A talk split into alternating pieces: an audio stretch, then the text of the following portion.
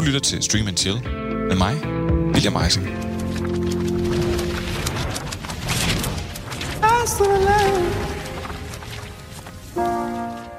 June the sunshine and it's all right now. Eyes to the land. June the sunshine and it's all right now. For nogen åbner de en verden af uendelig magi og dybe historier. Så er der nok dem, der ikke lige helt forstår, hvad det er, det går ud på med billedet og ord. Ja, så skal vi ikke glemme dem, der bare bruger dem, når de skal på toilettet. Du ved, så glider det hele lidt nemmere. Jeg taler selvfølgelig om tegneserier, eller grafiske noveller, om man vil.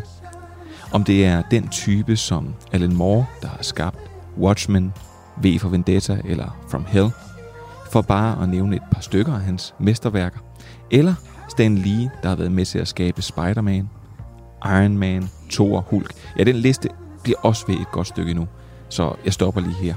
Ja, så har tegneserieskaber givet alle os læsere et særligt mix af illustrationer og dialog, som blandt andet lærte mig at læse. Fordi hey, det er altså ikke særlig sjovt at få læst et Anders Handblad eller en Jumbo-bog op. Og efterhånden så er der en del tegneserier, der er blevet til film. Nogle med stor succes, og andre lad os bare sige med knap, knap så stor succes. Her tænker jeg eksempelvis på Fantastic Four fra 2005. Men jeg tænker faktisk også på Fantastic Four Rise of the Silver Surfer. Eller, bare lige for at nævne nogle andre, ja så Fantastic Four fra 2015. Men nu skal jeg ikke bruge alt min tid på at fortælle jer, hvor dårlig Fantastic Four er, når Ben Affleck i rollen som Daredevil tenderede til at være en forbrydelse mod menneskeheden. Men hvorfor snakker jeg om filmatisering af tegneserier? Det gør jeg, fordi at i denne her uge, så skal vi se på Netflix filmatisering, eller rettere serificering, af Joe Hills horror tegneserie grafiske novelle fra 2008, der hedder Lock and Key. Velkommen til Stream Chill, din radiofoniske ven i serien Nøden. Vi er stedet, du bør komme, når du er på en endeløs jagt efter nye serier, gode anbefalinger og sidst, men ikke mindst ting, du ikke bør se. Derudover så har jeg også en god portion serienyheder med og en anbefaling fra en lytter til en af mine gæster. For jeg har selvfølgelig også gæster med. Og hvad kan jeg sige om dem? Den ene sidder i sin kælder og skriver Twin Peaks fanfiction, og den anden sparker til et stykke oppust læder. Fælles for dem begge to er dog, at de ser utrolig mange serier. Velkommen til de to gange Skov, Andreas Halskov og Simon Skov Jakob. Ja, så kører vi sgu. Ja. Hold da kæft. Andreas. Efter oppustet læder, så er det simpelthen umuligt at komme ind i det. Jeg tænkte, fan, fanfiction var, øh, ja, var den milde af de to ting. ja. Prøv at høre. Andreas, vi nærmer os en særlig fødselsdag, ja. som vi to vi skal fejre. Det er sandt. Twin Peaks 30 års fødselsdag. Den 8. april. Det var jo den 8. april, at den fik øh, premiere på ABC på det tidspunkt en af kun tre netværk, der reelt dominerede det amerikanske tv-landskab. 34 millioner mennesker så med. Det var nogle lidt andre seertal, øh, amerikanske serier, de kunne trække dengang. Ja, og, og vi siger vel ikke for lidt, hvis vi siger, at den serie, den måske øh, var med til at ringe en helt ny ære ind, for hvad man kan forvente sig af tv-serier.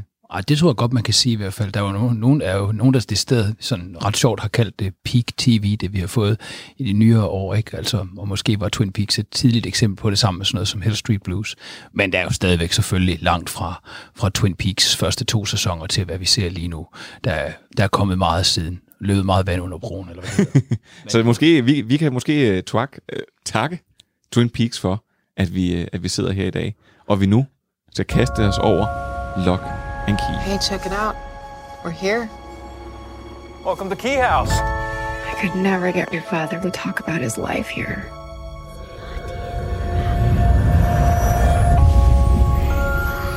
My kids need a home. Does it have to be this home? Hello? Are you my echo? Yes, yes. Keyhouse is filled with amazing keys. Listen for them. They whisper. You hear that?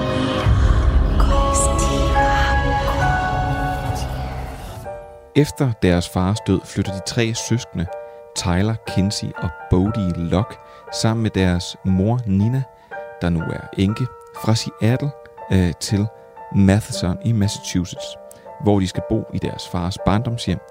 Et hus, der har tilhørt familien Locke i utallige generationer, og som går under navnet The Key House. Men det er ikke et almindeligt hus, og mens den yngste af børnene, Bodie, begynder at udforske det store hus, så finder han en brønd lidt afsides, hvor han møder Echo. En kvindestemme, der taler til ham fordybet af en brønd. Og pludselig begynder Bodhi at høre visken rundt omkring i huset. En visken, der kommer fra nøgler, der ikke bare kan åbne døre, men som åbner utallige af magiske muligheder. Som måske ikke alle sammen er lige gode. Lock and Key er på Netflix fra nu af, og udover at have trukket meget inspiration fra forfatteren H.P. Lovecraft, så er det her faktisk den tredje serificering af Lock and Key tegneserien på bare 10 år. I 2010 forsøgte Fox, i 1718 var det så Hulu, og nu er det Netflix. Og jeg går ikke ud fra, at I har læst tegneserien. Jeg går heller ikke ud fra, at I har set nogle af de andre øh, serieudgaver endnu, ja. Men jeg må spørge jer, hvis vi tager udgangspunkt i historien, for det må jo ligesom være der, hvor potentialet ligger. Kan I forstå, at øh, man har forsøgt sig med den her serie nu tre gange? Øhm, ikke hvis det ikke er lykkedes ret godt de første par gange, så, så kan jeg ikke forstå, at det ikke er gået videre, fordi uden at konkludere alt for meget indtil videre, så synes jeg heller ikke, det lykkes øh, den her gang. Så, så der synes jeg måske godt, det kunne være, den kunne have lagt sig selv til hvile der. Når det så er sagt, så synes jeg, at der er nogle, noget interessant i Jeg synes, det er, det er, det er sjovt tænkt. Altså, jeg synes ikke, historien på den måde er, er dårlig. Øh, jeg synes bare, den er, den er dårligt veludført, eller dårligt udført. Det, så. det er så ikke så veludført. Nej, ikke så veludført. Øhm, men, men jeg, jeg synes i hvert fald ikke, de behøver at prøve igen. Altså, det, Den skal ikke... nej. Hvad siger du, Andreas? Ja, men øh, var det ikke uh, Coleridge, der engang sagde, at man skal kunne suspend disbelief? Jeg havde virkelig svært ved at suspend disbelief her. Jeg, hvad hedder det? Jeg kunne slet ikke synke ned i det her univers. Soundvenue gav den jo en fantastisk anmeldelse på baggrund af dens flotte billeder, og det kan man ikke komme udenom. Den er rent visuelt smuk, men det, jeg synes simpelthen ikke, den var fængende overhovedet. Altså, og den var først og fremmest overhovedet ikke uhyggelig på noget tidspunkt. Der var intet tidspunkt, hvor jeg tænkte, ej, nu, nu, nej, nu bliver det alligevel lidt uhyggeligt. Det, altså tænkte jeg, altså en, en serie, som i udgangspunktet forsøger at lægge sig i slipstrømmen af en masse andre sådan øh, horroragtige serier i tiden, øh, så havde jeg da forventet om ikke andet, at det skulle sådan være lidt, bare sådan det, slightly Det var rent faktisk først på bagkant, jeg fandt ud af, at, at, at den sådan skulle ind under den kategori. Fordi det her, jeg havde heller ikke på noget tidspunkt øh, nogen skræmmende følelser, eller et eller. Altså, så det, det var først bagefter, at jeg sådan tænkte, nå okay, der skal være lidt horroragtigt i den her, eller hvad, hvad fanden, hvad foregår der? Jamen, hvad, så, så fortæl mig, hvad... Altså, det er jo ikke fordi... Jeg vil godt lige sige, det er jo ikke fordi, at de er fra, fra månen, når jeg sidder og tænker, hvad I sidder og siger? Hmm. Fordi jeg, jeg er jo enig med jer. Og grunden til, at jeg har udvalgt den her serie, og, øh, og synes, det var noget, vi skulle se, det er jo ikke fordi, jeg bare tænkte, her er en mulighed for at skide ud over et eller andet. Det er rent faktisk fordi, at jeg synes, at H.P. Lovecraft er en meget spændende forfatter, og har skabt et spændende univers, og har, altså, jeg har spillet rollespil ud fra mange af de mm. ting, han har lavet, og når han har inspireret så kraftigt til de her tegneserier her, så tænker jeg, at det her, det kan kun blive spændende. Det her, det kan kun give et, et mystisk element. Hvad, hvad er det her? Og da jeg så ser det, så må jeg så også sige, så, så, så falder jeg ikke på halen. Jeg, jeg står af. Hvad, hvad er det i historien? Er det historien, der går galt? Mm. Jeg synes, det er svært at sige. Nej, altså, det er netop ikke urgrunden, der er problemet. Det er ikke H.P. Lovecraft og, og de andre inspirationskilder, hvor nogen bliver eksplicit malet ud i selve serien. Altså Tom Savini bliver nævnt specifikt i serien. Ham, den kendte make artist der har lavet, hvad hedder det, blandt andet øh, make-up'en til sådan en række klassiske horrorfilm, sådan noget som øh, Martin fra 1977, en George Romero-film, ikke? Og der er også nogle meget andre eksplicite referencer undervejs. De taler også om Final Girls og sådan noget, altså en fast trope i ungdomsgyser fra 80'erne og sådan noget. 80'erne og sådan noget. Det er ikke det er ikke, hvad kan man sige, referencerammen. Det er ikke det, der er problemstillingen, men helt dybest set, så synes jeg, man kan sige, det er ikke tilstrækkeligt at skabe øh, smukke billeder og have en på måske papiret interessant nok historie. Du skal jo fange øh, tilskueren, og det er da særdeles problematisk, hvis ikke du lykkes med det, at suge vedkommende ind i dit univers, når, det, når vi har med en genre at gøre, der før noget andet har til formål at skabe en kropslig respons. Der er intet tidspunkt, hvor jeg gyser i den her serie, og desværre så finder jeg mig selv sådan, eller tager jeg mig selv i at sidde og kigge på, hvor langt vi er fremme i afsnittet undervejs. Det er altså uhensigtsmæssigt. Jamen, det, det, det, det, det, jeg lever mig ikke ind i det. Jeg føler ikke noget for karaktererne, og det, det føles også, det er ligegyldigt for mig, når der bliver kaldt ned i, i brønden, ikke? Øh, Echo, ikke? Og så taler hun tilbage, sådan, det er ikke sådan, jeg tænker sådan, åh, oh. altså, jeg tænker bare sådan, nå. Altså, det er jeg ked af at sige, det her, det var en nå-oplevelse for mig.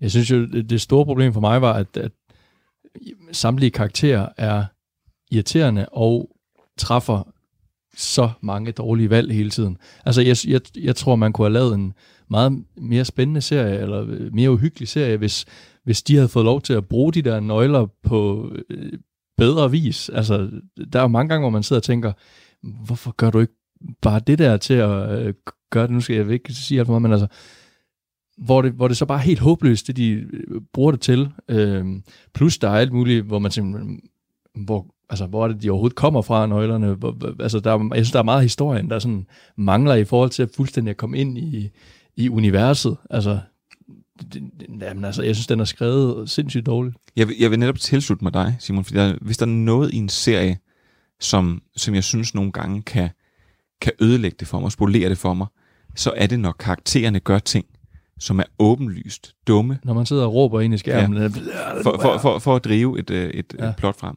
Altså, jeg, man kan sige, du spiller jo fodbold, så du kender det måske ikke så meget, men jeg sidder og ser fodbold, og så sidder jeg og råber af, af en eller anden, og siger, altså, hvor håbløs beslutning du tager der. Det, det er jo det samme nogle gange her, hvor man tænker, hvorfor gør du det? Mm. Altså, det, er, det, det svarer til, at, øh, at man hører en mærkelig lyd nedenunder øh, fra sin stue, og det man gør, det er, at man lister sig derned, i stedet for at tænde lyset, og så man ligesom kan se, hvad det der er dernede, så lister man sig så ned i mørket. Altså det er sådan, det er sådan beslutninger, bare garanti de tager. Mm. Og derudover, så, så synes jeg, du rammer et, et andet key-element, et nøgleelement simpelthen i den her, og det er, at, øh, at der mangler noget baggrund. Mm. Der mangler... Øh, der, der mangler noget, om de så vil udfolde det i en anden sæson, eller et eller andet, det, det er bare for sent. Så, så, jeg, så jeg ved ikke, jeg sidder, jeg, sidder jeg alene med det her? Altså, Nej, det gør du da virkelig ikke. For jeg synes, der er noget potentiale i historien. Jo, jo, og, og, og, og, og som sagt, de, rent visuelt kunne de sagtens forløse det, hvis det var, at man ellers øh, blev draget af historien. Fordi øh, for eksempel, øh, når vi har den her spejlkabinet-agtige scene, ikke, øh, som under tiden måske næsten kan minde om, om Stranger Things, ikke, hvor øh, hun skal trækkes ud af den her, øh, hvad hedder det, oh, øh, anden dimension-agtige ting, hun er, befinder sig i. Ikke? Hvad hedder det? Der er der, der er der nogle elementer, man kan se, det er forløst meget flot visuelt. De kan, der, der er helt konkret noget teknisk, men det er ligesom om, den, den forsøger at trække på en hype, der har været om for eksempel uh, the, the Haunting of Hill House, men i sammenligning med The Haunting of Hill House, som så står den her langt svagere. Den, den, den, den første var simpelthen bare mere dragende, og også mere effektiv som gyser betragtet. Øhm, altså, jeg kan godt lide et godt gys, men den skal om ikke andet i hvert fald øh, zoomer ind. Altså, fordi det er jo ikke nødvendigvis en, der, der efterlader mig eftertænksom. Og det er ikke sådan, at jeg sidder bagefter og tænker over, hvad hedder det, øh, over universet, hvordan det er sat sammen, eller, øh, eller nogle store etiske temaer, men så skal den da i det mindste, om ikke andet, have produceret et eller andet i mig. Og jeg, det, det synes jeg ikke, den her gør. Den efterlader mig desværre sådan lidt, lidt tomt tilbage. Helt enig. Altså, og så synes jeg, noget, der også gør det, det øh, eller gør det dårligt, ikke, det er, jeg synes, det er, jeg synes, den er dårligt spillet også. Altså, jeg synes ikke, øh, jeg synes ikke, det er nogle øh, særligt dygtige skuespillere. Altså, så ved jeg godt, at der kan være meget med, som vi snakker om. Hvis den er dårligt skrevet, så er det svært at, at måske have så meget arbejde med.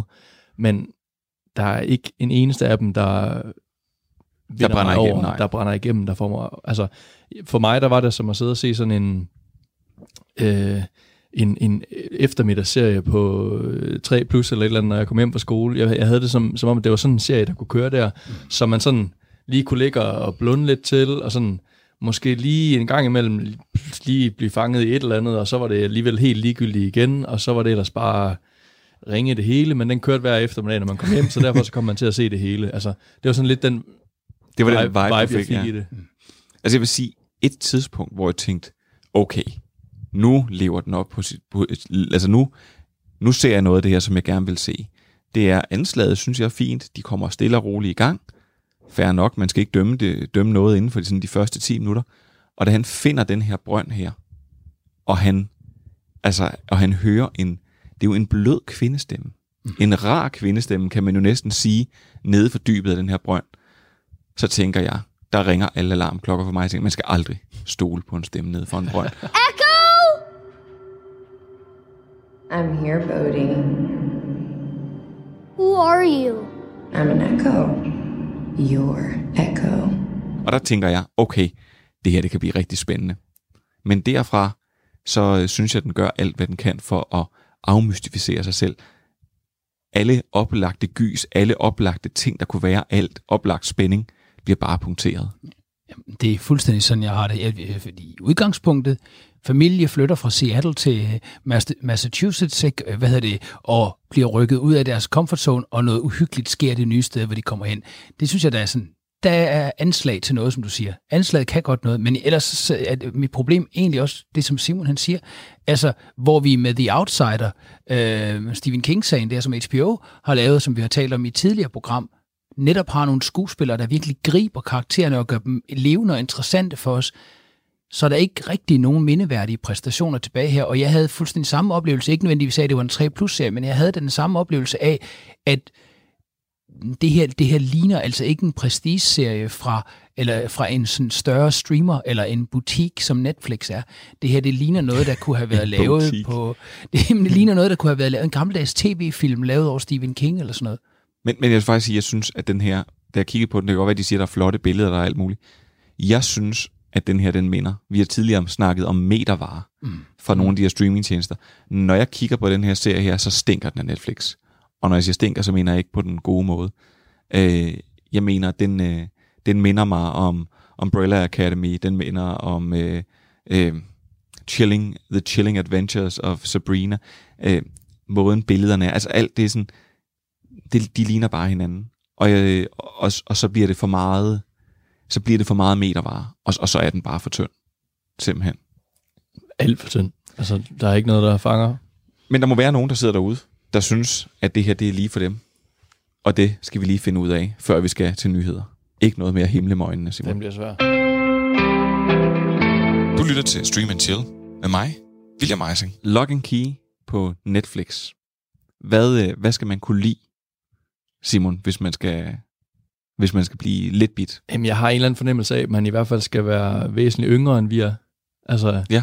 jeg, jeg, jeg føler, at det godt kunne være sådan en øh, øh, teenage-serie, at, at der kunne være nogle, øh, nogle, nogle lige sådan Noget mere 14, identifikation. 14, 15, 16 år et eller andet, der godt kunne finde noget i den her, der kunne, der kunne få noget ud af øh, high school-historien, øh, der kunne få noget ud af øh, måske familierelationerne, søskende relationerne, et eller andet, øh, hvor de så også kunne blive grebet af, at der er et magisk element, hvis, de er, hvis man nu er til den slags.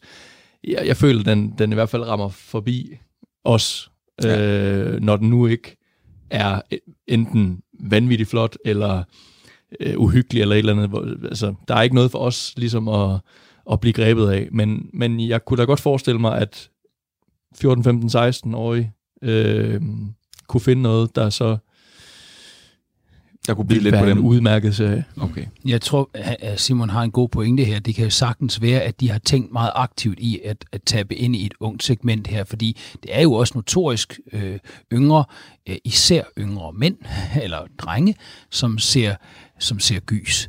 Ikke? Så kan de jo øve sig lidt. Ikke? Og hvis man er heldig, så kan man oven i købet få den der såkaldte snokkel-effekt, ikke? som er, at man kan sidde og blive den store dreng, mens at pigen hun sidder ved siden af og oh, vil en til en. Ikke? Hvad hedder det? Så kan man føle sig som en stor alfa. Nå, ja, nå, det er ikke mig, der har fundet sagde, sagde du ikke tidligere, at du godt kunne lide gys, Andreas? jo. jo, jeg elsker gys. Men jeg synes, øh, jeg synes bare ikke, at den her overhovedet øh, er på, øh, på... Jeg kunne sagtens forestille øh, mig, at nogle af dem, den skulle tale til, det er nogle af dem, og det passer også til det, Simon siger faktisk, som måske har set øh, Stranger Things. Den appellerer jo selvfølgelig bredt, men også rigtig meget til det unge publikum, øh, og øh, the, the, the Haunting of Hill House, som jeg også tror har, øh, har relativt godt fat i teenage-publikummet blandt andet. Men i forhold til de to serier, så er det her bare en helt anden kaliber. Altså, fordi både en lavere kaliber. Ja da, helt bestemt, fordi både Stranger Things og, og hvad hedder det, uanset om man kan lide Stranger Things og, og The Haunting of Hill House, så er begge to ret velproducerede, øh, stærkt spillede serier, der faktisk har en fremdrift. Her virker fremdriften ret lille, og karaktererne dybest set lidt uinteressante. Ja, desværre. Jeg, jeg må sige, jeg lægger mig helt i tråd med det, øh, som I siger, og vil sige det på den her måde, at hvis man hvis man måske løbet tør. Tænk, hvis man var kommet dertil, og, øh, og øh, har bare behov for at se et eller andet, og man har, øh, har behov for noget metervare. Øh, en serie, man kan koble lidt ind og ud af, så må det her være simpelthen lock and key. Jeg ved ikke, hvordan jeg skal sælge den, for jeg, den er, øh, jeg, jeg, jeg synes, jeg er dybt skuffet. Jeg er dybt skuffet over, at man, altså tredje gang er lykkens gang, altså, man kan sige, øh, Fox kom vist kun med en pilot, så det kan man måske godt sige, at det er jo derfor, at det her det blev til en hel sæson jeg, jeg synes ikke, den her fortje, øh, serie fortjener mere end en sæson. Men øh, nu må vi se. De her, så kommer der nogle nyheder, og derefter, så ser det hele lyser ud på den anden side, for så kan vi få lov til at anbefale Snakker gode serier. Ja. Mm. Og måske også lidt dårligt. Hvem ved? Oh, yes. I see. Good news, everyone! Så er det tid til nyheder fra seriernes verden, og så måske også lige en enkel lille filmnyhed eller to. Og det kan godt være, at der måske er lige lidt flere nyheder, end der plejer, men det er simpelthen fordi, jeg har slækket en hel del af på det her på det sidste. Så derfor, så er jeg et opsamlingsheat. Jeg tager lige det hele med. Alt det, som jeg lige har, har glemt, eller lige ikke fået nævnt. Og vi starter med nyheden om Teenagers with Problems, eller som Netflix kalder det, Stranger Things. For Netflix har annonceret, at nu er produktionen af Stranger Things sæson 4 undervejs. Og Dofferbrødrene, som står bag serien, sender deres bedste hilsner til seriens fans med ordene From Russia with Love. Og så tænker du, betyder det måske, at øh, Sean Connery dukker op i Stranger Things? Og ja, det er helt korrekt, det gør han ikke. Øh, det betyder bare, at Hopper, der er spillet David Harper, er i live. Det er de lige smadret her i det første klip, de har sendt ud. Øh, og det er jo selvfølgelig det, som flere fans har håbet på, fordi det er en teenage børneserie. Så selvfølgelig er der ikke nogen, der skal dø, som vi kan lide. It's too late. The damage is done. This sounds like a slight indication. Let us indeed wait and see.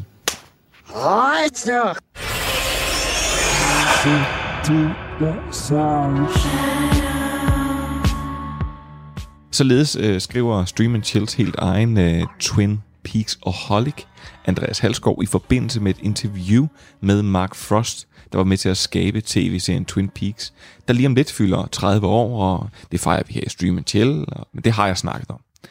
Men i et interview svarede øh, Mark Frost på det helt store spørgsmål, vil der komme mere Twin Peaks i fremtiden? Og det ligger umiddelbart ikke til hverken Mark Frost eller David Lynch at afsløre deres planer, men Mark Frost til et øh, tvetydigt svar, we have to wait and see, efter at, at han fortalte, at det tog lang tid for dem at få Twin Peaks The Return til at komme i gang, ja, så har vi faktisk måske ikke set det sidste for Twin Peaks endnu, selvom at The Return skulle have været et endegyldigt punkt.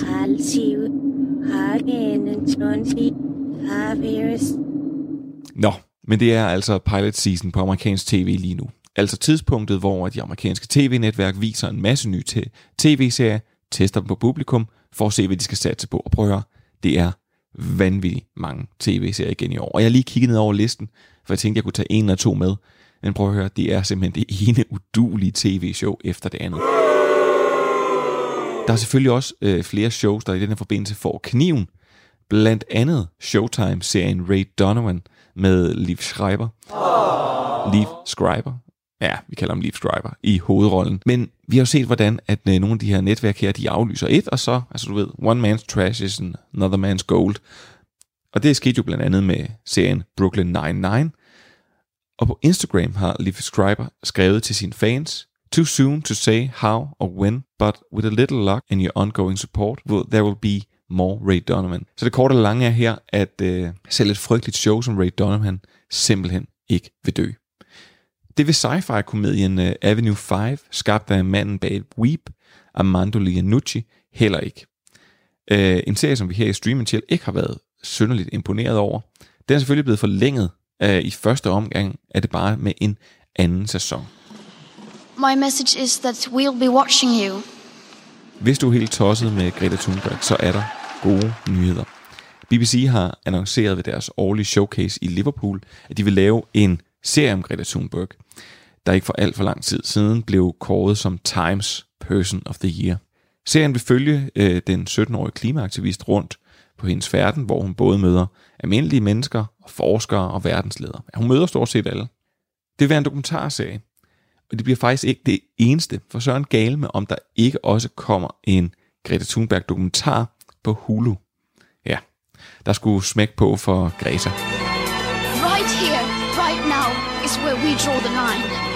Right here, right now. Right here, right now. Right here, right now. Og vi skal have mere svensk, øh, for vi er helt tosset med Nordic Noir. Ergo er Netflix også tosset med Nordic Noir. Set senest med bestillingsserien Ragnarok, skrevet af Adam Prise, og der kommer flere skandinaviske originale serier, hvis man skal tro rygterne. I første omgang skal den svenske manusforfatter Lisa Langset, øh, der blandt andet har lavet Euphoria og Pure, være hovedforfatter på Love and Anarchy, der vil have Ida Ingvold i hovedrollen som en karrieredrevet kvinde med en mand og to børn, hvis liv pludselig kastes ud af kurs. Serien vil altså allerede få premiere på Netflix senere i år. Mr. Robot-skaberen Sam Ismail og Andy Scherer, en ung manusforfatter, der netop har sat rekord ved Sundance ved at sælge filmen Palm Springs for 69 cent mere end den tidligere rekord var, har teamet op for at lave en ny serie. The Resort, som serien kommer til at hedde, bliver lavet for NBC Universal og vil være en mørk komedie om kærlighed og de mærkelige ting, mennesker nu engang gør i kærlighedens navn. Serien har ikke en premieredato endnu, og lige nu er Andy Sierra co-producer og manusforfatter på serien Angel Line, der er en serie, der blandt andet har Emily Rossum fra Shameless og Martin Freeman fra Hobbiten og Sherlock i hovedrollerne. Altså han har faktisk utrolig travlt, kan man vist godt sige. Men begge serier kommer eksklusivt på NBC's streamingtjeneste Peacock, som er et virkelig dumt navn, men det er jo fordi, de har den der, der logo, og det er jo en Peacock. Okay, ja, det, vi går bare videre. Og så runder vi lige med to ting. Den ene er hurtig og mest i de krimielskende lyttere. Bosch, som man kan se på HBO Nordic, er blevet fornyet til en syvende sæson, men det bliver også den sidste. Det er Amazon, der står bag serien, og de har også svinget kniven over Billy Bob-serien Goliath, der har fået fire sæsoner, og The Man in the High Castle, der også er sluttet i år med fire sæsoner. Ja, og så slutter vi så her nu. Jeg teasede lidt for en filmnyhed, og det er måske ikke en surprise-nyhed, men derimod noget, der står mit hjerte meget nært. For der er en trailer og en premieredato på The French Dispatch, som er Wes Andersons nye film. Filmen er et kærlighedsbrev til journalister. Og som en nær ven udtrykte det meget præcist, den trailer er det mest Wes Andersonske, jeg nogensinde har set, end ikke en parodi vil komme det nærmere. Mr. Moses Rosenthaler, certainly the loudest artistic voice of his rowdy generation. Simone Naked Cell Block J Hobby Room. I want to buy it. It's not for sale. Yes, it is. No, it isn't. Yes, it is. No, it isn't. Yes, it is. No, it isn't. Yes. In short, the picture was a sensation. Filmen får premiere i biograferne den 3. september i år, og ser absolut fantastisk ud. Og udover de faste Wes Anderson elementer, Bill Murray, Jason Schwartzman og Owen Wilson, så kan man altså opleve Adrian Brody, Tilda Swinton, Edward Norton, William Dafoe, Benicio del Toro, Elizabeth Moss, Christopher Waltz, og, og prøver jeg kunne nævne så mange flere. Det er et vanvittigt stjernespækket cast, og det bliver helt og dels fantastisk. Og det var nyderne for den her gang. Du lytter til Stream and Chill med mig, William Eisen. Andreas, øh, jeg kunne læse mig til flere steder, at uh, Twin Peaks, nu, sagde, jeg- nu snakker jeg lidt om det her i nyhederne, men at, at, at der, kommer, der kommer altså noget mere. Ved vi, ved vi, hvad det er? Bliver det en film? Bliver det bøger? Bliver det... Nej, intet vide, så der er jo, hvad hedder det jo, man kan også sige, at øh, der har jo været mange rygter om genoplivninger af serien allerede umiddelbart få år efter den oprindelige serie blev aflyst, så har der jo været nærmest løbende rygter omkring noget nyt, der skulle ske. Og så skete det jo så i, i 2017, men altså, der er endnu ikke noget, der tyder direkte på, at der kommer en ny sæson, men jeg vil sige, der har, der har været nogle kryptiske tweets af blandt andet øh, Carl McLaughlin, det skal så siges, at han tweeter altid et eller andet med kaffe og donuts, ikke? Øh, og så, øh, men så Michael Horse også, som, som spiller Hawk der i, øh, øh, hvad hedder det, de har lavet sådan kryptiske, sådan lidt... Øh, der i hvert fald har fået en del fans øh, op i det røde felt, og også har gjort, at en, en, en, en række større medier har, har kan man sige, cirkuleret, eller gået nærmest i sådan en eller anden form for circle-ting omkring, hvad hedder det, øh, omkring, om, omkring om Twin Peaks, hvor vi kommer tilbage, ikke, som en reel ny sæson. Der er sådan ligesom noget, der tyder på, at de begynder at lave noget brandbeskyttelse, og de begynder at at fjerne fans fra nogle af de aktiviteter, som de har holdt i live. Hvorfor skulle de gøre det, hvis ikke der er hvis der ikke er noget mere på vej? Ja, fordi de, de der fanfestivaler okay. har jo eksisteret siden 90'erne. Men, der, øh, så der, der er formentlig, så tænker CBS Showtime, vi har mulighed for at få flere penge ud af det her. ja, men så, det er jo, så kan det være, der kommer mere Twin Peaks på den baggrund. Måske. Men, øh, men, men før der går øh, total Twin Peaks øh, i den her udsendelse her, så synes jeg egentlig, at vi skal give ordet til Simon til et øh, element, du særligt elsker. Ja. Netop, at vi skal have lov til at anbefale serier. Jamen, det er da skønt at snakke om alle mulige gode serier, som vi er sikre på er gode. Ikke? tak. Øhm, som, jeg, som jeg sagde sidste gang, jeg var med, så er det jo ikke meget, jeg har snakket øh, fodbold, eller har fodboldrelaterede øh, serier med i programmet. Du er, det havde jeg så sidste gang. Og du er faktisk den atypiske fodboldspiller, fordi ja. øh, du interesserer dig ikke særlig for meget for fodbold, og du, øh, du zoner lidt ud af samtalen, når vi snakker fodbold. du går til dans, og øh, du... Øh, øh, læser bøger og ser serier i stedet for. Ja. Men jeg ved ikke, om, om det så er, fordi jeg, jeg har fået et nyt kapitel i min fodboldkarriere, eller der er kommet lidt gang i det igen, så der, jeg ved ikke, om det er derfor, jeg så har fået lyst til at, at have noget fodboldrelateret med, som jeg havde sidste gang, fordi det har jeg så også igen i dag. Øhm, jeg har taget øh, dokumentarserien, eller reportageserien, eller hvad man skal kalde den, sat af med, som, øh, som ligger på Viaplay. Og det er, det er de her to unge gutter, der kalder sig Drux og Flam, som man, man, som man måske kan fornemme, så er de, øh, så er de et par gadedrenge, øh, der både øh, taler sådan og ser sådan ud, og altså, er ikke skolede journalister på nogen måde, øh, har deres, deres egen måde at, at gå til opgaven på.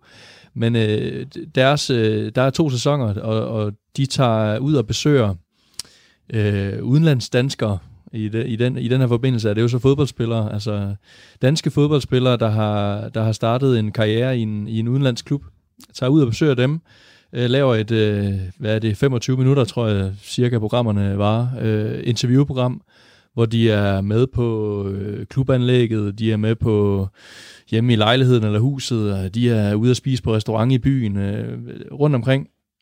Øh, og så er de bare, fordi det netop ikke er det her øh, skolede øh, journalistiske Jeg sige, ja, hvad, hvad, hvad, hvad er tiltrækningen men, i det? Så de, de får noget helt specielt ud af de her unge fyre. Altså det er helt tydeligt, at de alle sammen synes, det er mega fedt at få besøg af dem. Altså, de har en, en charme, de har en, en god humor, de har en god måde lige at stikke til hinanden på, øh, som gør, at, at det er et helt andet åbent interview, mm. end bare, at vi sidder her over for hinanden med et stykke papir, og så, så tager vi den derfra. Altså, der kommer noget helt specielt ud af det. Et godt eksempel af, af interviewet med Pierre Emil Højbjerg, øh, hvor... Øh, Sidder en inkarneret fodboldfan på øh, siden. hvor, de, hvor de efter de har været øh, rundt på Southamptons anlæg og øh, snakket fodbold og så videre, så, så sidder de på en restaurant og, og skal ligesom øh, runde dagen af og så videre, og så bliver der bare åbnet op for posen, og, og Pierre Emil, han får virkelig åbnet op om sin, sin fars øh, kraftsygdom og død. Den bedste tid, jeg nogensinde har haft med min far,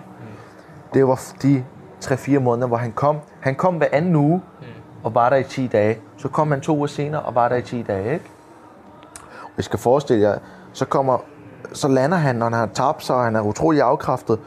Så løber han over i armene på mig, og så siger han, jeg vil ikke dø, jeg vil ikke dø. Og jeg vil, og jeg vil stå der øh, stærkt i midten af en lufthavn, og du ved, må stå stærkt og rejse mig op og sige, men det sker heller ikke, fordi vi kæmper Vi kæmper for det sammen. Altså, han åbner virkelig op for posen, og det er meget følelsesladet, og det er øh, sindssygt, sindssygt godt øh, interview-moment. Øhm, og grunden til, at jeg lige har fået det genopfrisket, det er, fordi de også har en, en, øh, en episode med Martin Breathwaite, mm. som jo er, er rimelig aktuel i, i de her dage. Øh, så var der en, der linkede til, til at det, det her program jo var lavet for, jeg tror, det, det, er, det er et af de første programmer, så det, det er mens han er anført i Toulouse, ja. de er nede og besøge ham, hvor man også får et indblik i en, en anderledes fodboldspiller, der virkelig har drømmene og målsætningerne på. Altså han, er jo, han har jo hele tiden sagt, at han skal til, til en klub, der vinder Champions League. Han skal, altså det har han på intet tidspunkt lagt skjul på, og det er meget sjovt at høre nu. Så lidt ligesom den her, der var på DR for noget tid siden med de her, med de her unge danske talenter, mm. øh, hvor de fulgte de her U21-drenge her, der tog ud, og hvor man egentlig hørte, at, at selvom at det var øh, altså, øh, Mikkel Duelund, der ja. sidder, i, øh, og sidder over i Kiev helt alene, og som Altså det var ikke kun, wow, fed bil eller alt muligt.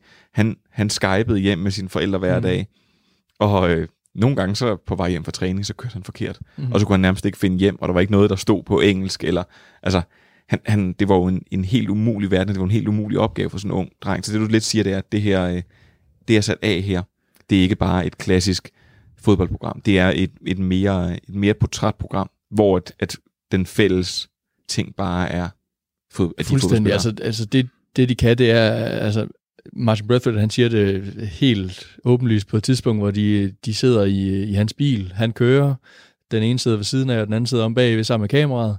Så kører de afsted, og så lige pludselig, så, øh, så stiller øh, Flam, tror jeg, der er et, et spørgsmål, som er andet end bare lige, øh, hvor skal vi hen og spise, eller andet, sådan lidt mere dybdegående øh. øh Øh, og så siger Bradford, at han bliver nødt til at afbryde ham. Åh oh shit, jeg havde ikke glemt, det var interview det her. Jeg øh, føler bare, at jeg er ude at cruise med mine to homies. øh, og, så, og så det er virkelig den følelse, man får i, i samtlige af de her interviews. Nu har jeg set dem, jeg tror, der ligger en, der er vel 10 i hver sæson, eller sådan noget den stil. Øh, de besøger Jannik Vestergaard og Ja, var, var det ikke, så. ja, fordi jeg synes også, det fungerer virkelig godt. Jeg er helt enig med Simon, det er et virkelig godt program faktisk. Og, og blandt andet på grund af de to der, der de har sådan, ja, sådan fede montager undervejs, og de skyder meget med fiskeøje og sådan noget. De har de her hvidvinkler, så det er sådan nogle lidt lækre filmiske ting, mm. hvor de også kommer ud i slow motion til noget, sådan noget fransk rapmusik eller sådan Så de, ja. de er godt castet ind, de her to. Og jeg er helt enig i, at der kommer noget andet ud af det end et traditionelt journalistisk format. Øhm, jeg tænkte egentlig lidt over titlen, om oprindeligt om tanken måske var, havde været med programmet, at det var fordi, det tror jeg måske det var dengang med Martin Brathwaite og sådan noget, om det var en dansker, der var blevet sat af landsholdet oprindeligt, eller om, hvorfor okay. det egentlig hedder sat af, fordi øh, de, de så, det er jo bare, når man dribler en så siger man. Jeg mener, jeg er med på, at der kan ligge den dobbelthed i det, men jeg tror også, at det var, det var i hvert fald i starten, var det jo nogle af dem, som havde svært ved at, øh, at, at bide sig på. fast på landsholdet. Altså Brathwaite først, lige omkring der, hvor, det, hvor han ikke var en fast mand på landsholdet endnu. Lukas Lerager, ikke? Øh, mm. Hvor han øh, var røget lidt ud i, i kulden, mener jeg. Men, men så blev de jo så, måske fordi de så også langsomt er blevet større og større, ikke? så er det jo, de pludselig får Delaney og, hvad hedder det, Pierre Emil Højbjerg med og sådan noget. Ikke? Nu vil alle bare gerne være med og have hyggesnak med de her to starutter, ikke? Altså, det er da sjovt. Men det, prøv, det, jeg må faktisk sige, det, igen Simon, det, det, det lyder faktisk overraskende godt. Det er, så, det er suverænt godt. Og... Så sat af på Viaplay. Ja. Ja. Det du være fedt. Før at, øh, at du får lov til at kaste ud, Andreas, så jo tease lidt for, at der måske var en lytter, der havde en anbefaling til en af jer. Og det er til dig, Andreas. Oh. Øh, ja. Men det er fordi, det her det er en rigtig Andreas-anbefaling. Og det vil jeg godt starte med at sige, at det, jeg forventer jo ikke, at alle sidder og lytter til alle vores programmer, men hvis man gør, og det må man meget gerne, man kan høre det på iTunes Podcast, Spotify, Podimo, øh, Radio 4's egen app. Altså, man kan høre det stort set alle steder. Man skal være velkommen til at gøre det. Man skal bare ikke gøre ligesom ham på iTunes øh, Podcast som bliver ved med at give os en stjerne, og ikke skrive hvorfor. Det synes jeg er dårlig stil. Men øh, jeg, vil, jeg vil sige, at ham her, han har, øh, der er et program, hvor du anbefaler en serie, og så siger jeg, hvor kan vi se den serie? Og så siger du, når ja, øh, den kan man så ikke lige se i Danmark, men jeg har den på DVD. Nej, det er jo Felicity. Ja. ja. Øhm, og ham her, han øh, anbefaler en serie, som man heller ikke kan se i Danmark. Øh, og, øh, men også på DVD. Han har den i hvert fald på DVD, som jeg forstod det. Øh, men det er Joachim Skjelbredt, der skriver, Hej, jeg vil gerne med det, på det varmeste anbefale Northern Exposure. Åh oh, gik... ja, ja, ja, den er fantastisk, Northern Exposure. Den gik i gang for mange år siden, øh, og den blev sendt sent om eftermiddagen på svensk tv, og der var seks sæsoner totalt. Jeg plejer at beskrive den som en Twin, Twin Peaks, Peaks. ultra light, Ja. stærke karakterer, fantastisk setting, humor, en vis naivitet, naturmystik, livsfilosofi, kærlighed og god og interessant musik. Han skriver sådan nemlig her, jeg tror ikke rigtig, den kan streames nogen steder. Øh, Jeg har den også på DVD. Der, er, der er et afsnit af Northern Exposure, som meget eksplicit refererer til Twin Peaks, der hedder Russian Flu, det afsnit, hvor øh, de står og taler om, øh, om hvad hedder det, nogle ting, så kommer der sådan en bartolomenti musik, sådan noget dum, og så, hvad hedder det, pano, hvad hedder det, så tilter vi ned af et vandfald, og de begynder at tale om kirsebærtært og sådan noget. Det er sådan øh, ret tydeligt, hvad hedder det, parafrase. Det er, Northern Exposure hører til sammen med sådan noget som Wild Palms, Riget herhjemme, og måske vil nogen sige sådan noget som X-Files, serie, der ligger lidt i forlængelse af Twin Peaks. Så ja, tak for den anbefaling. Jeg har set den og holder meget af den. Jamen, det var godt. Øh, så må vi jo andre låne den på DVD på et eller andet Ja, tidspunkt. jeg har den på Region 1, ikke? så man skal, hvis man er rigtig heldig, så kan man se den. Ikke? Men, Nej. Nå, øh, jamen før det bliver alt for teknisk og handler om øh, DVD'er, hvordan man kan se dem, så synes jeg, Andreas, at du skal have lov til at anbefale noget godt til os. Øhm, nå, men det er egentlig ikke nødvendigvis så langt derfra. Øh, det er dog en HBO-serie, så den, den kan faktisk streames, øh, og det kan streames fra HBO Nordic herhjemme. Nå, det var det Så dejligt. langt, så godt, ikke? Den hedder øh, Carnival, eller Carnivale, vil man skal sige på dansk. Den øh, kom i 2003, og var egentlig tænkt oprindeligt som en seks sæsoners lang serie. Den er lavet af skaberen Daniel Nauf, som sådan set overhovedet ikke havde noget med tv at gøre, indtil at han besluttede sig for, at han ville lave et eller andet bare for sjov der er han omkring 40 år, og så laver han et afsnit, han egentlig bare lægger frit ud øh, on, øh, online. Øh, og der er nogen, der finder ud af, okay, det her, det, det kan måske noget.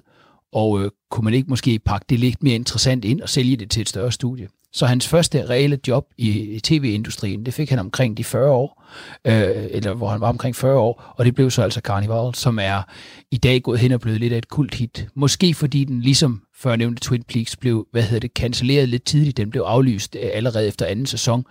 Den var et, øh, den er sådan et lidt mystisk eksempel. Den foregår i 30'erne, øh, lige umiddelbart i kølvandet på depressionen, og efter at New Deal er blevet lanceret i Dust Bowl America, ikke? så vi er henholdsvis i Oklahoma og Kalifornien, og så følger vi sådan et travelogue, sådan et omrejsende karneval.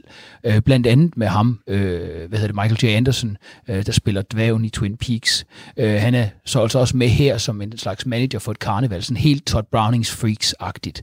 Den er vildt flot, super lækker og har en fantastisk titelsekvens, og startede første afsnit med 5,3 millioner øh, seere, hvilket var øh, rekord for en HBO-serie øh, på et pilotafsnit. Så øh, der var i HBO-interne kredse, var der folk, der troede, at den her den ville blive større end The Sopranos. Men hvor Sopranos når op i løbet af, af, af sine sæsoner, lå op omkring 11 millioner seere, hvilket er fuldstændig vildt for en, for en øh, premium cable-serie, så daler Carnival bare langsomt. Og da den når ned omkring 1,7 eller sådan noget, så siger de, de gider altså ikke længere. Og øh, nu øh, sidder han så tilbage, den gode Daniel Nauf, og har egentlig øh, manuskripter til seks sæsoner, men HBO ejer alle rettigheder, så det er heller ikke sikkert, at han kan få lov at lave det som en bog, hvad han egentlig havde håbet på det sidste. Og der sidder en række fans og bare håber, at der vil komme Han noget. kan få lov. De kalder sig Carnies, eller Rousties, de her fans. det, det var et eksempel på, fordi den er så mytologisk og også lidt svær at gennemskue, så det blev sådan et eksempel på det her, lidt ligesom Lost, eller hvad kunne man mere nævne en serie som ja, Lost, eller Twin Peaks, eller måske Fringe, eller sådan noget. Der er ligesom en serie af, eller en række af serier, hvor fansene, det er jo sådan nogle ligesom forensic fans, det er sådan nogle detektiviske fans, der forsøger at finde ud af, hvad var egentlig tanken med det, og sådan noget. øhm, øhm, ja, Fantastisk. super, super fin lille serie, øhm, som øhm, måske havde et lidt for kort liv. Hvem ved, om HBO kunne finde på at genopleve det her i, i genoplevningens æra? Det kunne jo godt være, ikke? Du nævnte Sabrina før, så der er jo næsten ikke noget, der ikke får lov at komme igen. og Ray Donovan. Nå, øh, men prøv at høre, så, så vil jeg hurtigt runde af. Det er bare en lille ting, som vi kan lægge oven på øh, Sadat og Carnival. Ja, var det den hed?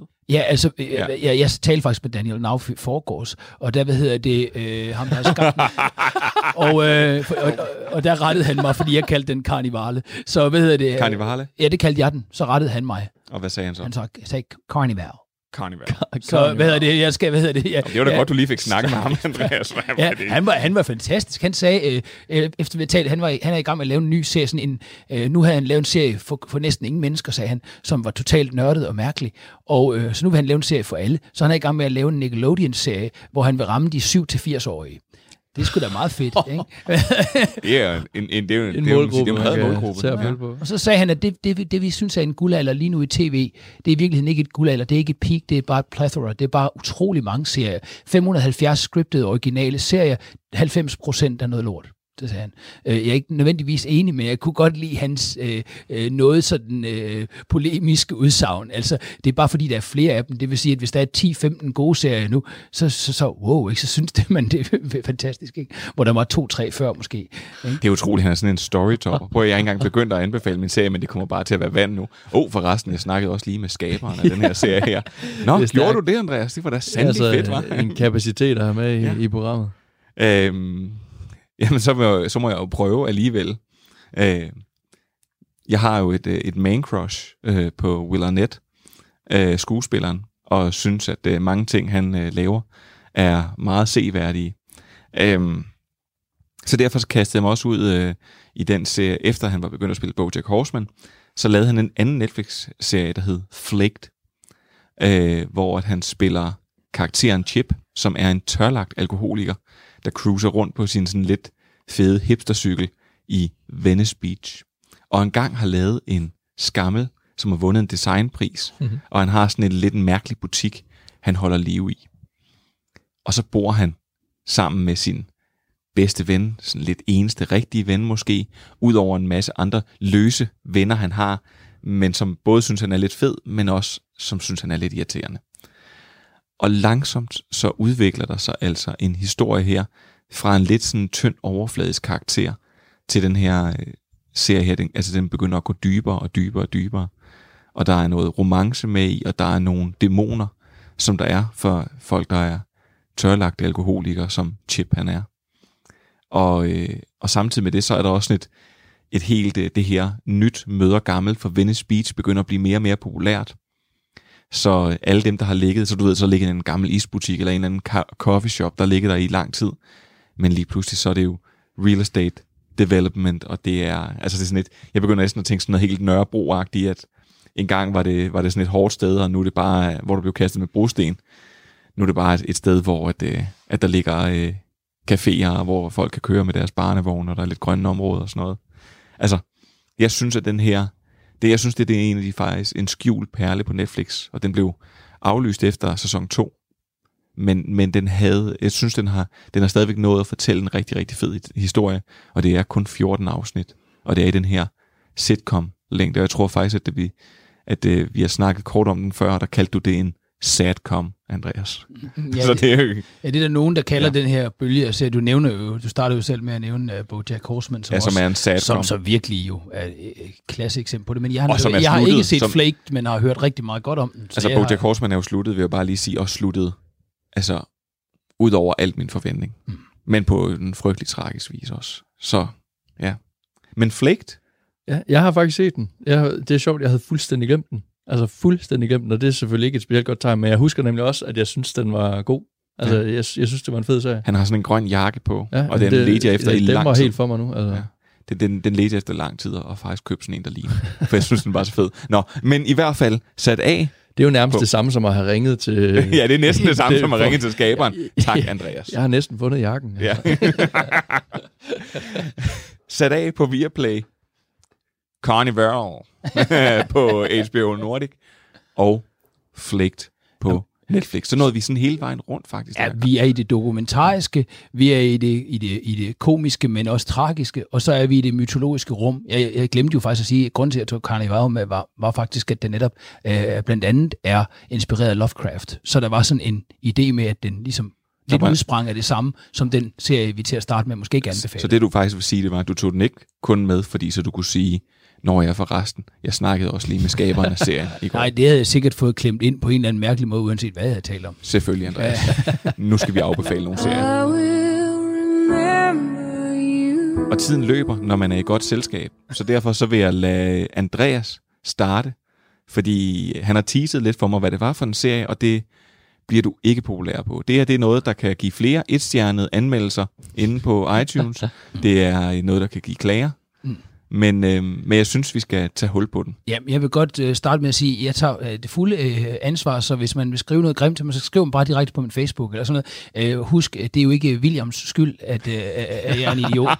øh, nej, jeg vil gerne afbefale Friends, og øh, det er egentlig, øh, og det, det er en delvis afbefaling, forstået på den måde, at det er den sidste halvdel af serien.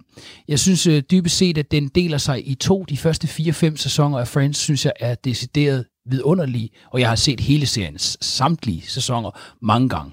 Øh, hvad hedder det? Så det er ikke fordi, ja, kom, kom nu, vi kan alle sammen blive enige om, den er meget af den er i hvert fald godt skrevet. Men jeg synes simpelthen, at de sidste den lille håndfuld af sæsoner, der bliver det bare gradvist mere sløset skrevet. Øh, pudsigt nok i takt med, at skuespillerne får mere og mere eksorbitante beløb for at være med i hvert afsnit, så bliver det mere og mere sløse skrevet.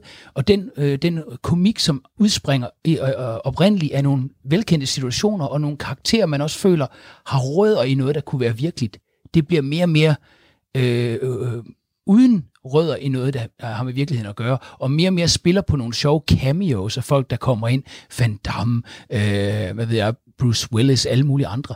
Og det er sådan... Brad Pitt. Brad Pitt, og, som så er her, og alle har respekt for alle dem i øvrigt, øh, ligesom holdet, der har skrevet den. Og så synes jeg, der er en del af det, der også må jeg sige, og det er især også sidste del af den, men det gælder måske også lidt den ellers fantastiske første fire sæsoner, hvor der er virkelig er mange vidunderlige bits i der er noget, der, der virker mærkeligt øh, upassende i dag. Eller i hvert fald ikke, synes jeg, resonerer så, så, så, så godt i dag. Det er sådan noget som, altså rigtig mange af deres jokes handler jo dybest set om, at ej, man er godt nok rigtig øh, kikset, hvis man for eksempel er homoseksuel. Eller, eller tyk. Nok, eller hvis man er tyk. altså, en, ja. eller, eller, eller, eller gisp, hvis man faktisk er klog. Ja, altså, fordi, hvad hedder det? Jamen, det er jeg faktisk glad for, at du siger, fordi øh, for rigtig mange år siden, der læste jeg en artikel, som handlede om en Ph.D., der var skrevet på baggrund af Friends. Den her PhD, den kom med den tese, fordi Friends har haft så stor en indflydelse på popkulturen, og fordi at, nu kan vi se her, at bare sådan en idiot som mig køber en grøn jakke, fordi Will Arnett havde en grøn jakke på i, øh, i, i Flaked, så folk øh, modelleret sig selv efter det her. Og hvem er det, der bliver gjort grin med? Det er den kloge, intellektuelle, veluddannede Ross, som er måske lidt på den sikre side, sådan en mand, der sparer op og sørger for at have en pension og sådan noget. Det er ham, der bliver gjort grin med. Han er den dumme. Ham skal vi ikke. Du skal ikke være som ham. Hvem er den fede? Det er for eksempel Joey, som ikke har styr på sit liv. Øh, det sejler rundt. Han er arbejdsløs. Han, øh, det kan godt være, at han jager sin drøm som skuespiller, men øh, han, han kager bare rundt i det. Og det er jo egentlig, synes jeg, ret sjovt, at, øh, at det er den, der ligesom danner grundsten for en, en hel generation af amerikanere, og måske også andre steder. Men det var det, den tese, som den her Ph.D. fremlagde. Så det er måske ikke så tosset at afbefale. Nej, og det er selvfølgelig bevidst polemisk på ja. lige fod, når Daniel, som når Daniel Nauf han siger, at 90 procent af alt, hvad der er, er dårligt. Var det ham, du lige havde snakket med her den anden dag? Nå ja, det er sjovt, ja. Æ, men, men, men det er på samme måde polemisk ment. Det er jo selvfølgelig en bevidst provokation, fordi, øh, okay, vi kan jo alle blive enige om, at Friends er jo der er jo en grund til, at den har fået status af næsten ny klassiker. Og altså, min datter, hun har også siddet øh, rituelt og gennemset alle afsnittene for sig selv flere gange. Ikke? Øh, hun er 12 år gammel, så det virker som om, den bliver ved med at få fat i en ny generation. Jeg synes bare helt oprigtigt, den bliver gradvist dårligere skrevet, og det bliver mere sløset, og man får en fornemmelse af, synes jeg, at det bliver vigtigt at køre nye afsnit igennem, mere end at have noget at fortælle. Og det ærger mig, fordi det startede rigtig skarpt, og de første fire sæsoner, der er virkelig, virkelig mange gode bits og gode sammenhængende narrativer i det. Og så er det vist ikke nogen hemmelighed, at den anden sidste sæson, det var jo en, altså det er der, hvor den bliver strukket. Det er der, hvor den virkelig taber momentum. Simon, du bliver også nødt til at have lov. Er ikke at til at afbefale en serie, det har vi simpelthen ikke tid til, men du skal lov. Er vi, er vi, er vi helt gale på den? Jeg, jeg synes, det er... Nu har, jeg har ikke det sådan helt store forhold til Friends. Jeg har selvfølgelig også set det meste, men jeg har, jeg, jeg har ikke set det fra ende til anden. Så jeg har ikke på samme måde indtryk af, hvornår det går galt og så videre. Men jeg synes, det er en helt færre grund at sige, de første 4-5 sæsoner er geniale. Derfra, ah, der begynder det skulle falde af, og hvis man skulle, altså, havde man lavet det nu her, så er der, så er der mange af tingene, der er ikke helt øh, så er der, nok været, det. Der, der havde nok været en sort ven. Øh, en, en sort med, ven mellem alle vennerne. Og med, og, med, og med de ord, med de frygtelige ord, skulle jeg til sige, så bliver vi simpelthen nødt til at lukke ned for i dag. Det har været utrolig hyggeligt Og øh, vi fandt ud af, at Lock and Key var i hvert fald ikke noget, man skulle se. Øh, og nu heller ikke den sidste halvdel af Friends, hvor det dypper lidt i kvalitet. Og hvis man havde nogen klager over det, så skulle man bare skrive til dig, Andreas. Ja, ja, så må man skrive en sviner der. Lad være, med, lad være med at sende mig mortrusler, det bliver jeg alligevel ked af. Men prøv at høre her. Det er alt øh, for Stream and Chill den her gang. Jeg synes, at vi som altid skal give de sidste ord til Jean-Luc Picard. You know, back when I was in the academy, we would follow every toast with a song.